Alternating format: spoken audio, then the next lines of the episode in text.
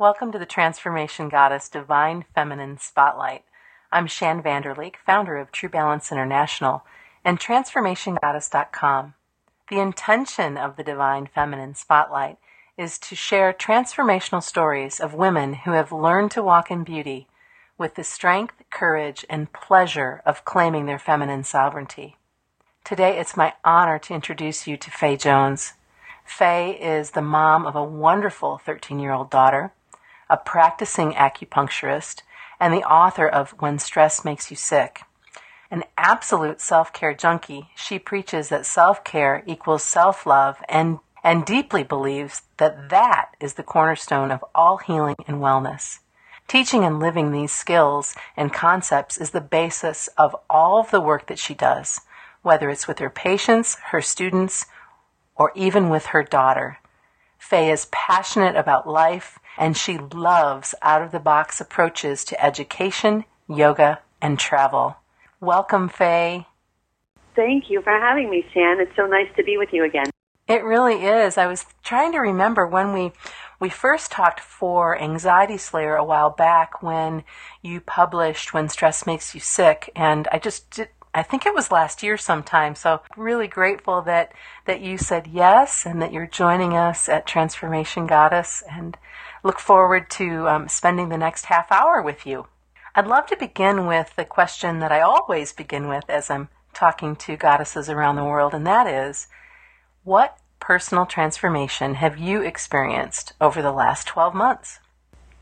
When you first approached me with that question, Shann, I burst out laughing because the truth is there's very little that hasn't changed in the last 12 months.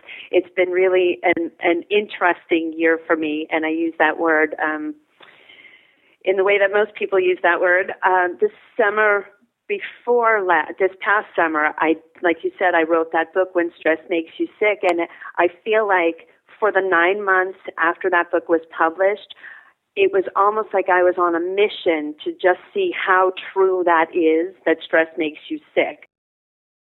I was, it was kind of craziness. I was going through something in my life and I'm not exactly sure what it was, but I was not respecting my own boundaries. I was overcommitting to just about everyone in my world but myself. Um, and I especially threw myself into a volunteer position doing excuse me, fundraising at my daughter's school. So adding that into everything else that was going on in my life, I was seriously frazzled. And in the middle of all of that, I feel like I just, I didn't have really great judgment about where I wanted to go with my business. And I was spending a lot of energy spinning my wheels and, and being pretty ineffective in what was going on. And truly everything in my life felt like it was to the extreme. And everything in my life suffered. My business, my health, even my marriage suffered in this whole process. So at the end of the school year, I kind of I drew the line in the sand and I said, "No, you know what? This summer is about regrouping and restoring all the self care routines that I talk about in my book. It's like, start living it, babe. Um, and, you know, I did continue to see patients, but I was really limiting my hours. I slept in every morning. I was taking great care of myself. I was meditating. Um, I made a lot of changes. And one of the big ones was reintroducing the word no back into my vocabulary. Good for you. That was a big one. Um, and, you know, I was really clear that I had to get focused on where I wanted to put my energies. And so I sat down with a mentor of mine, and she said, Hey, what are your priorities? And I'm sure you've heard this before, Shann, but she, she said to me, Check your calendar and your checkbook if you really want to know what's important to you. And so I was looking at the places where I was spending my time and spending my money and spending my energy and the thoughts that took up my world, my reality, and everything revolved around my daughter and her education, but education in general, like even the education part of what I was doing with my patients. And the funny thing is I've overheard myself saying for the last few years that if I had a chance to, you know, quote unquote, do it again, I'd choose a career in education. So I started to look at alternate realities and came up with a pretty radical shift in direction. And out of that soul searching time, our new baby, the Global Kitchen Project, was conceived. And, um, you know, to, to follow that metaphor, I'm, I'm happy to report the pregnancy is going well. Oh, that's really great. That's, wow, talk about a, a tumultuous year, huh? And then to, yeah. and then to come around to, to have this new inspiration. Tell us, tell us about the inspiration for the Global Kitchen Project. I'd love to learn more. Well, you know, years ago, when my daughter was still a little girl, I promised myself that I would travel with her by the time she turned 14. And I know you and I have girls about the same age, so you may understand why I chose that number. That is, um, you know, after about the age of 14, they don't appreciate the time with mom in the same way. Right. So I was doing it kind of selfishly, but I, I kind of drew that line and said, you know, I want to do this by the time she turns 14. And that's coming up in June. So I wanted her to have the experiences that I've had traveling. I did a lot of traveling when I was younger, and I feel like it changed my perspective on everything. So she is already somebody who's obsessed with travel and language and other cultures. And you know, I just wanted her to have her own version mm. of all of the wonderful experiences that I've had traveling. But there was one minor detail, and that was the way that I've got my business set up, I have to actually be here creating money and to be creating the budget that would make it possible to travel. So I was feeling like, all right, well, you know, I'm not the person who can just drop everything and you know, take it from the trust fund, I'm going to have to get creative. So we started brainstorming and visioning, and I don't know if you've ever visioned with a 13 year old, but it's brilliant. Mm. It's brilliant because they don't they don't think, oh, but we can't do that. We got to to be so creative, and we got to just throw out ideas and and and create that space of there are no bad ideas. So we started to look at our resources and the things that we were passionate about. So for her, she loves to travel, she loves to cook and meet new people. She's very easy with people and and she's somebody who makes them feel very comfortable like immediately after she's met them. Mm. And she cares about the world and she has opinions about the world and she's a performer. She's done musical theater for the last 7 years and she loves to be in the spotlight. So we put all those skills together and we came up with this idea that has turned into our passion project. And the Global Kitchen Project is actually it's a kid to kid outreach program where we're going to travel to different countries and we're going to connect with at least one host family in each country. And Sydney's going to get to spend some time with the kids learn about their lives, what they think is important, how they feel about the world they're about to inherit, and what they do for fun. So she's going to get a chance to do some of those fun things, see some of the local sites with the kids, and then she's going to cook with the family. Wow. And so we set this up into a show format where we're going to video the whole thing because we really thought that other kids would enjoy being part of this experience. Oh, yeah. While we're on the road, we're going to put together quick shows for a YouTube show. And then when we get home, we're going to sit down with a professional editor and go through all the footage and put together the six or seven or eight shows for season one. And our goal, we have a couple of goals. First of all, we want to travel in this way every summer and on winter mm. breaks all through her high school years.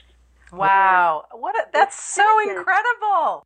You know what? I'm loving that you're reacting this way because every single person that I talk to about this responds in this way. Yeah. And the thing that I think is sort of my stealth goal, and I think that this is, you know, where my love of education comes in and my my desire for you know a better planet for my child. My hope is that you know these kids who are the future keepers of our planet you know my goal is to to expose them to other ways other ways that people do things other languages other cultures and you know start to foster some respect for the differences but at the same time, just really begin to recognize just how much we have in common. What a and beautiful, what a beautiful, beautiful project. I'm so excited for you. you. And for your daughter. You know, it's it's such a cool thing because I feel like it's an amazing way to create more peace in the world. Oh yeah. And promote more collaboration in the world and to to just kind of wake kids up to how small the world is. Mm-hmm. So that that is our baby. That is the baby that we are working on right now. That is extraordinary, and I just really look forward to following your journey and will happily support you in any way I can as as you and Sydney uh, embark on this great Thank adventure. You. How great! Thank you. I'm I'm very very excited about this, and every time we sit down to kind of organize our thoughts around it and determine, you know, what's our next step? What do we have to do now? How do we how do we move forward with this? we get so amped up about it. I bet. So it's fun. You know, we we talked about it for a long time before we let anybody else in on it, and we're starting to let people in and getting such great feedback and great ideas and resources and you know ways of making it even better. Sure, sure. So it's fun. It's really oh, fun. that's great. Well, we'll make sure to do a follow up with you as as things unfold. Thank you. So I would like to know, and I'm sure our listeners would too, as a self care junkie, what are some of your favorite sacred feminine rituals? Oh, you know, for me, Shann, it's yoga. Yoga is my long standing commitment to myself. Um, several years ago, I decided to embark on a daily yoga practice, and it has changed my life um, and I think that, you know, when, when things were kind of unraveling a little bit last year, I was still doing my yoga every day. And that's the only reason I think that I didn't completely implode. Sure. And I have a very fun anniversary coming up, and it works out to, to be on a cool day. On the last day of the year this year, the 31st of December, I'm going to be celebrating a thousand days in a row daily yoga practice. So it's you know it's it's changed everything. Um, yeah. It's changed my way of looking at life. It's changed my ability to kind of turn the corner quickly and regroup. It's changed how grounded I feel in any given moment. And I can access that because I have gone there. Right. And just, you know, it's like like putting in my book I talk about creating that rut, but like in a really positive way so that you can get there quickly, you know? Hmm. So that's, that's wonderful. my big one. But you know, I know you talk a lot about this this energy of the sovereign goddess, and I think that that is just another way of of saying your personal power. Mm-hmm. Is that yes, your your you? your freedom, your personal power, how you claim that, how you show up from a place of authenticity versus what people think you should be doing or how you should be showing up. You know that s that s word. yeah, that s word. um, you know, it's funny because when I think about power, I think that you know the way we're brought up to think about power is more like masculine power. It's more like um, taking the bull by the horns and um, you know forcing things, making things happen. My feeling about that feminine energy is it's more like connecting with the present moment. Oh yeah, I agree plugged into the possibilities and allowing yourself to attract mm-hmm.